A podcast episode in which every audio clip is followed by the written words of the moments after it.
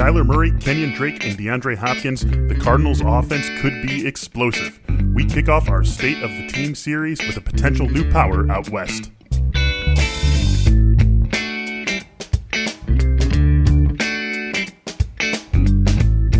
Hello, everyone, and welcome to the debut episode of Fantasy Football in 15, a new show from us at The Athletic. This is going to be a truth and advertising show. We will be coming at you every Monday through Friday during the football season, and we will be giving you everything you need to know in the fantasy football world in 15 tidy minutes. I'm your host, Michael Beller, joined today by one of my two co-hosts. One of them will be with me every single episode. This one is Chris Meaney. Meaney, how you doing, man? I'm doing great, Beller. I am fired up for the debut ep, and what a way to start. This is a great, exciting team. Yeah, absolutely. So, for the first couple of weeks here, first six weeks or so of fantasy football in 15, we are going to be running through all 32 teams in the NFL, giving you a state of the team before some sort of training camp for NFL begins. And we are starting with one of the most exciting teams for the 2020 season, that being the Arizona Cardinals. Joining us is our Cardinals beat writer, Scott Bordow. Scott, you got to be excited about this team. I know us in the fantasy community certainly are.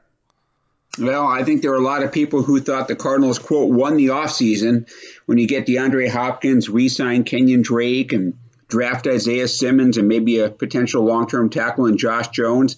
I mean, you talk to people around the NFL, nobody would be surprised if this team went from 5 10 and 1 this past season to a playoff contender this coming season. So, yeah, people in Arizona are pretty excited about the Cardinals. Yeah, you've got year two for Kyler Murray, year two for Cliff Kingsbury. You mentioned the big DeAndre Hopkins trade, a full year of Kenyan Drake. In a normal year, you likely wouldn't have been around the team too much at this point of the year. This year, certainly not a normal one whatsoever. But from what you've been able to gather about the team and however much time you've spent with them, what's the feeling around this offense going into 2020? Um, the feeling is this offense should take a huge step forward. I mean, they're fortunate in the sense that they're not installing a new offense uh, during this pandemic when they can't get together. Kyler Murray knows this offense. Most of the offensive starters outside of DeAndre Hopkins know this offense. Kenyan Drake knows this offense. So they won't have to start, you know, fresh when they get to training camp, whenever that might be. They can kind of step back into this offense. In terms of what it could be, I mean, I think it could be explosive. I mean, I, I think Kyler Murray was showed last year he can be an elite quarterback. He needed a number one receiver. Now he's got one in DeAndre Hopkins. They re-signed a number one back in Drake. Their offensive line comes back intact. I don't think there's any reason this shouldn't be one of the top 10 offenses in the league next year, especially given the way Cliff Kingsbury attacks defenses. To me, he's an elite play caller already. I mean, there are questions about him as a head coach, but in terms of offensive football, there's not a lot of guys that really do some of the packages and things he does. So it'll be really exciting to see what the Cardinals do this coming season. Hey, Scott, you know what? I'm sure the initial plan from Arizona's standpoint was to improve the defense through the draft. They did that through free agency, but another plan of theirs potentially to add a top tier wide receiver. You mentioned DeAndre Hopkins. Was that the plan no matter what, or is it just Hopkins became available and, you know, that's obviously a top wide receiver in the league that they just had to jump on that opportunity? No, their plan was to add a number one receiver. I, I, think if they had not gotten DeAndre Hopkins, they very easily could have taken either CeeDee Lamb or Jerry Jeudy, somebody like that with the number eight pick, maybe traded down a couple spots and grabbed one of those guys. They knew they needed a number one wideout. But when that trade became available, I mean, you know, you take DeAndre Hopkins. He's a three-time All-Pro receiver. You got off David Johnson's 10.2 million guaranteed contract for some inexplicable reason that no one in the NFL understands, Bill O'Brien made that trade, and the Cardinals are thrilled. They got one of the top three receivers in the game, got off a bad contract, got their number one wideout. It was an absolute home run of a trade for Arizona. Hey, 10.2, that's an operative number here because that is the number of targets that DeAndre Hopkins averaged in Houston beginning with his breakout 2014 season. Now, he was mostly alone in Houston, had a guy alongside him uh, most years. Uh, recently, it's been Will Fuller, although he's been in and out of the lineup for the Texans because of a lot of injuries. He's going to have a little bit more competition in Arizona than he ever did in Houston with Christian Kirk and Larry Fitzgerald, and then whatever sort of role Kenyan Drake plays in the passing game, Chase Edmonds as well. Can Hopkins be the sort of target monster for Arizona that he was for Houston? Yeah, I, I, don't think there's any question. I, I, think he'll average eight to 10 targets a game, nine, 10 targets somewhere in there. He's going to be their number one wideout. And as much as Larry Fitzgerald is an Hall of Fame, one of the greatest ever wide receivers, he's 37 years old. He's not the player he once was. He's a dependable target over the middle, but he's not a guy you're to you're to target 10 times a game. Same with Christian Kirk. They're going to be the supplementary receivers to DeAndre Hopkins. And as much as Cliff Kingsbury likes to throw the ball, and I think you're going to see a lot more of that 10 personnel than you did the final three months of the season last year. DeAndre Hopkins is going to get his chances. If you're a fantasy player, to me, he'd be one of the top three or four wideouts taken. So after Hopkins, is there a clear number two wide receiver on this team? Well, probably Larry Fitzgerald just because of his status and who he is. And he's a reliable target in the red zone, in the end zone. He's not going to go deep and burn people like that. But on third downs, if it's a third and six, third and seven, you can look for him. His size and ability to catch the ball still makes it difficult for defenders. Um, and then Christian Kirk is number three. Um, I think their top three receivers are set. Those are the three guys. After that, it's a crapshoot, maybe Andy Isabella. But I think Fitzgerald right now is the number two. All right, let's talk about the quarterback here. It's a pretty important guy to get to. Kyler Murray, the AP Offensive Rookie of the Year last year. As you said, some truly great moments last year. Also, some growing pains to be expected for any rookie quarterback. And we're on a little bit of a pattern here in the NFL with second year quarterbacks breaking out. Two years ago, it was Patrick Mahomes. Last season, it was Lamar Jackson. There's a whole lot of belief uh, across the NFL and fantasy football worlds that this year Kyler Murray can continue that pattern and be that second year breakout quarterback in 2020. What does he need to improve in his game to do that? Uh, two things. One is pocket awareness. He took way too many sacks last year. The Cardinals gave up 50 sacks, but about half of those were Kyler Murray's fault. He has a tendency when the rush is coming to back up in the pocket rather than step into the pocket. Part of that is probably because he's 5'10, and when he steps up, it's hard for him to see over the big bodies at the line of scrimmage. But what happens when he backs up, he turns around, he gets lost, and he took way too many big sacks last year where it was a nine yard sack, a seven yard sack, 11 yard sack that put the Cardinals in second and 18, third and 17, things like that. That's one thing. The other thing is just take some easy throws when they're there. Um, he's so good. He has such great arm talent, and he can do so many things with his feet that I think he feels like sometimes if I get out of the pocket, I can make a really big play. And a lot of times he does, but there are also times when he just needs to take the seven yard completion and just check it down and, and, and, take the easy catch. And that'll come with experience. What you don't want to do is, is just make him a pocket passer who doesn't get outside looking for that big play because, like Lamar Jackson, he can. Like Patrick Mahomes, he can do that. It's just finding a balance between taking that easy throw and then using his ability to turn a six yard gain into maybe a 30 yard gain. Yeah, you know, Scotty definitely has the ability to get away from the pressure and use his legs. I was on full display last year as a rookie, but you mentioned the sacks, league high 48 sacks last season, and the O line returns fully intact. I'm sure, as you said, half of those sacks on him, but how does Arizona do a better job of protecting him? I actually think they did a pretty good job last year. Again, the offensive line only gave up about 25 of those sacks. Everybody around the, the NFL nationally thinks they really had to upgrade their offensive line.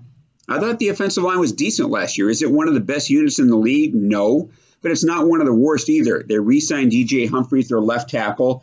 They drafted Josh Jones. Uh, he'll be the long term answer at right tackle. They brought back Marcus Gilbert at right tackle.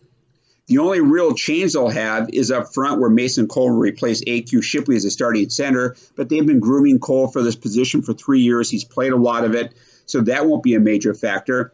I think the offensive line is going to be solid. Again, this is more on Murray getting rid of the ball more quickly and stepping up in the pocket as opposed to kind of drifting around the pocket, and that'll re- really reduce the number of sacks in 2020. And one thing we love about Murray in the fantasy community is the value that he provides as a runner. Last year, 93 carries, 544 yards, and four touchdowns. Let's say he does make that improvement, and I think it overall is going to improve his game, real life fantasy, whatever. But let's say he does make that improvement. He starts getting rid of the ball quicker, taking those easy six, seven yard plays when they're available, is stepping up rather than drifting back in the pocket and making plays like that. Do we see a reduction in his rushing production? I don't think so because I think Cliff Kingsbury will call enough running plays for him. Cliff still wants to make good use of his legs. He's not going to put Kyler Murray out there like Lamar Jackson 10, 12, 15 times a game rushing. He does not want to do that. For one thing, Kyler Murray is a much better pure passer than Lamar Jackson.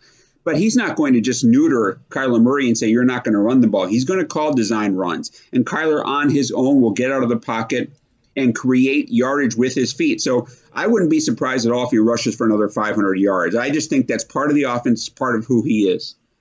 All right, so we have a top wide receiver in DeAndre Hopkins. We have a top quarterback in Kyler Murray in the fantasy land, and also Kenyan Drake is getting a lot of buzz in the fantasy community as well. Coming off a career high 170 carries last year, split between Arizona and Miami, 123 with Arizona, Scott, in just eight games, eight touchdowns, and just doing some averages 15 carries per game, about 18 touches per game. Can Drake handle a full workload like that? Can he touch the ball 300 times? And Chase Edmonds looked really good in a small sample size as well. And uh, how do you see this backfield shaping out? Well, Kenyan Drake is the clear number one, but that's the one question about him. Can he handle being the number one for a full season? He always split carries in Miami, was never the feature back there. He will be the feature back here, but it's with a caveat. I think you'll see Chase Edmonds more than you did late last season. He was kind of hurt by an ankle injury and never really recovered. So Kenyan really got the bulk of the carries. I do think you'll see Kenyan get the ball 15, 17 times a game, whether it's on the ground or on passing plays. He'll get that many touches.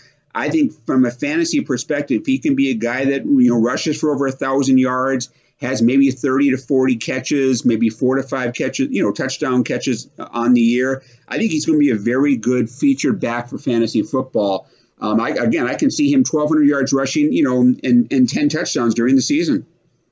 He's definitely being treated as such in early drafts and early rankings, right in that low end RB1 mix, along with guys like Nick Chubb, Austin Ekeler, Miles Sanders. None of us are going to be surprised by a big season out of Kyler Murray, Kenyan Drake, DeAndre Hopkins. We expect that. We even expect, you know, guys like Christian Kirk and Larry Fitzgerald to at least be supplementary fantasy pieces at the very least. If there is one guy on this team who ends up surprising us, and I think that's definitely possible given the fertile offensive environment in Arizona, who would you bet on that being?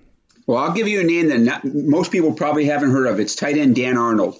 He was released by the Saints last year just because they didn't have room on the roster for him. Arizona picked him up late in the season, and we all thought, all right, they're picking up some guy off the waiver wire. He can't be that good. He wowed them in the first couple practices. In the final game of the season against the Rams, I'm not sure if I have the numbers totally correct, but I think he caught five or six passes for 73 yards and a touchdown. He's six foot six. He can go up high and catch the ball. He's got great hands. He runs good routes he's the kind of threat at tight end they have not had before. I wouldn't be surprised at all if he's a guy that winds up catching, you know, has 50 receptions and six and seven touchdowns on the season. Kyler Murray loves him, and his ability to go up and get the ball and and above shorter defenders makes him a real valuable weapon in, in the in the red zone in the end zone. So don't be surprised if Dan Arnold turns out to be a really good fantasy tight end sleeper this coming season. Scott, you're getting me fired up about Arizona. There's a lot to like about this team. I, I, want to talk just quickly before we wrap up about just the defense, just a little bit. Obviously, they got a great player. You mentioned potentially, you know, they were targeting a wide receiver earlier in the draft, but they got Isaiah Simmons, who in Clemson basically lined up everywhere. Yes, he played a little bit of cornerback, and you know, in the fantasy land, Arizona really struggled against tight ends. They allowed 16 touchdowns, a league high, like almost 70 fantasy points in the next closest team and Simmons is going to be a big part of that. Where do you see him lining up? Is a linebacker slash safety? What are the expectations for him in year one? He is not going to play five positions like he did at Clemson. That's just not realistic for a rookie in the NFL. But what I think you will see, he'll line up primarily at inside linebacker, but he'll also play some safety depending on the matchup. For example, when the Cardinals play the 49ers, a lot of times you're going to see Isaiah Simmons as a safety walking up on George Kittle and covering George Kittle, a guy they have not been able to handle at all the last couple seasons. So not just Simmons, but they also signed De'Vondre Campbell from um, Atlanta, and he was supposedly good in coverage last year for the Falcons, able to cover tight ends. Now they have two players that can really kind of blanket tight ends and address one of their huge weaknesses on defense last season. So, in terms of Simmons, a lot at inside linebacker, some at rush linebacker on certain passing downs, and some at safety if they want to match up against a tight end going to be one of the most fun teams to watch, one of the most exciting teams to think about and target players on during fantasy draft season this summer. The Arizona Cardinals. That's Scott Bordow, our Cardinals beat writer. Scott, thanks for joining us today. All right. And when Dan Arnold catches uh, 60 passes next year, make sure you thank me. We definitely will. We will promise that we will report where we heard that one first. Uh, you can follow Scott on Twitter at S Bordow, B O R D O W. That's going to do it for this episode of Fantasy Football in 15, our first episode. Thanks so much for joining us. If you're not yet an athletic subscriber, you can get a free 90 day trial or 50% off an annual subscription at theathletic.com slash free 90 days. For Chris Meaney and Scott Bordow, I'm Michael Beller. Fantasy Football in 15 will be back with you tomorrow.